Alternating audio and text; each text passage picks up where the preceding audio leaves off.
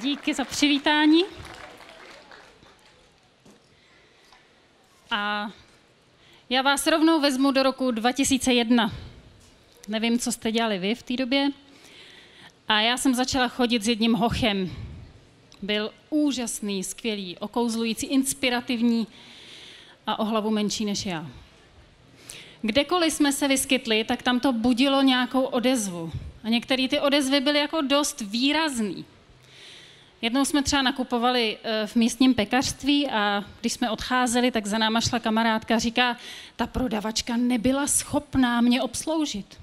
Ona furt jenom tak jako dělala rukama, říkala, ale tohle už vážně není možný. Nebo jsme šli po ulici, šla kolem nás skupinka teenagerů, všichni samozřejmě vybuchli smíchy. Jeden se otočil a volal, když ji miluješ, není co řešit. Tak určitě. A ještě jeden můj oblíbený, když jsme byli na takovém velkém setkání mládeže, kde bylo fakt hodně lidí, tak jsem šla zrovna v nevhodnou chvíli kolem, když jeden chlapec tam rozhorčeně říkal ostatním, vidíš to, když budu vybírat v církvi, tak dopadnu jak oni. A tenhle až zamrzel, jako, a já jsem si říkala, chci tohle poslouchat celý život? A pak jsem si říkala, ta otázka je špatně položená. Já jsem si říkala, mám všechno to pěkný, jak si rozumíme a to všechno prostě dobrý, co mám, zahodit jenom kvůli tomu, že neodpovídáme nějakým estetickým očekáváním dnešního světa. A myslím si, že obě ty otázky jsou legitimní a člověk se musí prostě rozhodnout. A ta finální otázka zůstává strašně jednoduchá. Chceš? A jestli chceš, tak ber všechno. A nebo nechceš, tak neber nic. A je to taková moje životní teze až skoro, to, to heslo ber celý balík, protože nikdo z nás není dokonalej. A když se s někým potkáš, tak budeš mít v tom balíku i to pěkný, i to, co tě okouzluje a inspiruje a bude tam i to, co ti úplně nevyhovuje. A někdo je malý a někdo zase má jiné vlastnosti. A když se s někým rozhodnu žít, tak musím vzít celý balík. A já si myslím, že to je koncept, který platí nejenom o vztazích. I život je vlastně takový celý balík. A moc se mi líbí, co se píše v knize Kazatel, kde se píše, všechno má určenou chvíli a veškeré dění pod nebem svůj čas.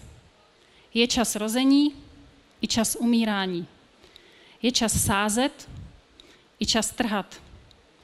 Je čas bořit i čas budovat. Je čas truchlit i čas poskakovat. Je čas hledat i čas ztrácet, čas mlčet i čas mluvit. Je čas milovat i čas nenávidět, čas boje i čas pokoje. A těch časů je tam ještě víc, když si tu pasáž budete číst celou. A mně se líbí, že kazatel nedělá žádný kategorie. Neříká, tohle je jako lepší, to si vyberte a to druhý jako... On nám to tam nasází pěkně vedle sebe v těch protikladech, protože takový je život. Přináší prostě od obojího. A my i v životě se musíme naučit brát celý balík a nejenom jakoby chtít vyzobávat takový to lepší, co nám život nabízí. A to je trošku v protikladu s myšlením dnešní doby, které nám vystihuje jiný citát, který ke mně nedávno doputoval a ten říká, life is short, eat the cake first. A to jde úplně proti, tý, proti tomuhle myšlení. Vybírej si to nejlepší. Život je krátký, tak nejdřív sněz ten koláč. Jo? A dělej jenom to, co tě naplňuje. A takový podobný hesla. A dneska mi připadá, že mít se dobře je až skoro jako povinnost nebo hodnota naší společnosti. A chtít se mít dobře, na tom není vůbec nic špatného. Každý se chce mít dobře a je to taková přirozená touha, že děláme věci, aby jsme se vyhýbali tomu nepohodlí. Ale mít se dlouhodobě dobře, to není jenom tak. Na dobré věci si člověk rychle zvyká, stanou se mu samozřejmostí. A taková ta radost první, kterou máme z nějaký nové věci, tak to jako tak postupně ochládá.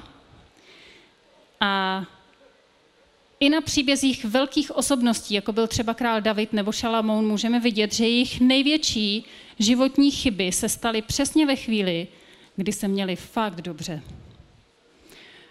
Ježíš říká bohatému mladíkovi, snáze projde velbloud uchem jehly, než boháč do božího království. A my, my jsme, prosím vás, pořád v těch deseti procentech nejbohatších lidí světa, tak si myslím, že bychom mohli nad tímhle někdy přemýšlet. Protože když se máme dobře, tak bývá obtížnější zachovat vděčnost, pokoru, spolehání na Boha a nebo třeba i víru. Když se příliš upneme na to, abychom se za každou cenu vyhýbali všemu nepříjemnému, sami se tím chytáme do pasti, protože když se potom stane něco špatného, tak si můžeme myslet, aha, tak to je proto, že jsem někde udělala nějakou chybu. A takže eh, logická reakce je nikomu to neříkat, protože to je celý určitě moje chyba. A to nedává úplně smysl. Někdy se, ty věci, někdy se věci dějou, prostě, že se dějou. Někdy se dějou dobré věci a příjemné věci a někdy se zase dějou nepříjemné a nebo i špatný. Když přišel covid a s ním všechny ty opatření, tak uh, nevím jak pro vás, ale pro mě to bylo chvílema velmi ostrý zrcadlo, který mi ukazovalo, jak dobře umím sníst nepohodlí, který se prostě najednou stane.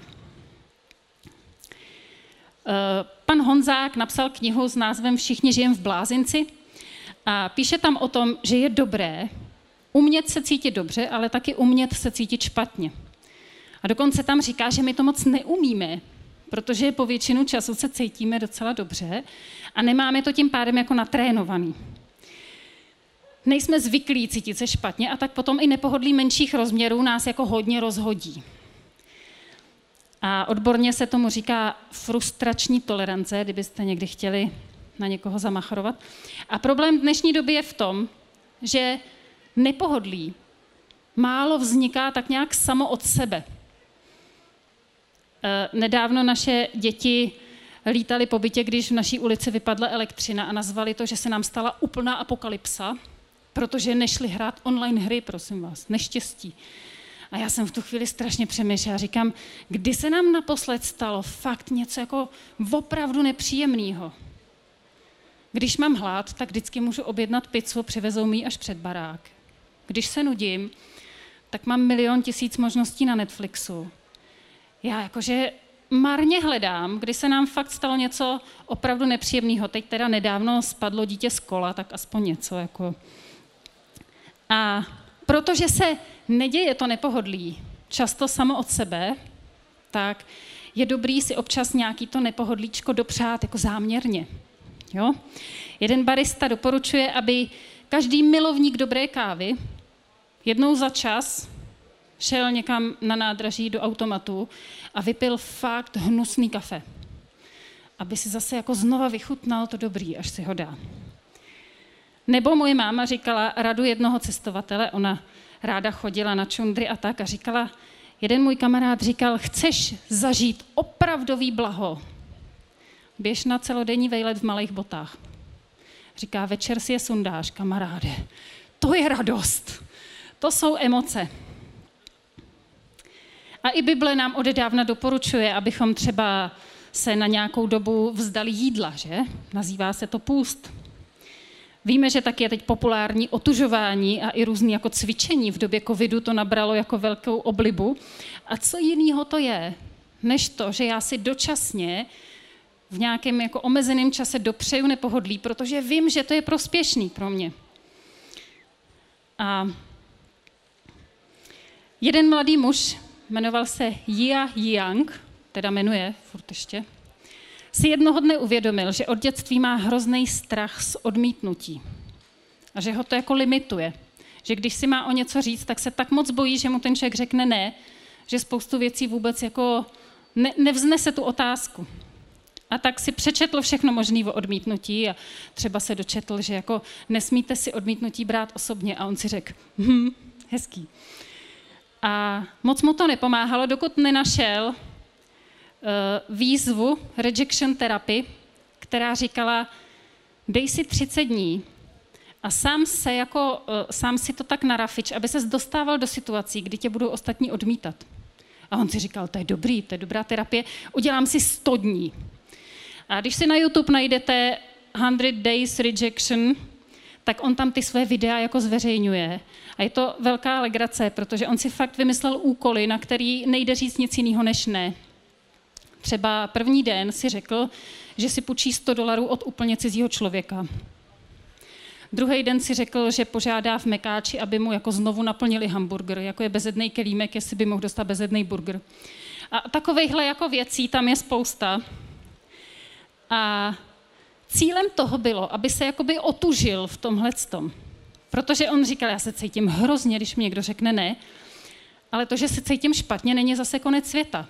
Takže já se tím naučím se cítit špatně. On má teda tohle, já mám zase svůj strach z konfliktů, až takovej, že někdy radši fakt ustoupím ze všech pozic, jenom aby už byl klid. A není to úplně dobrá vlastnost.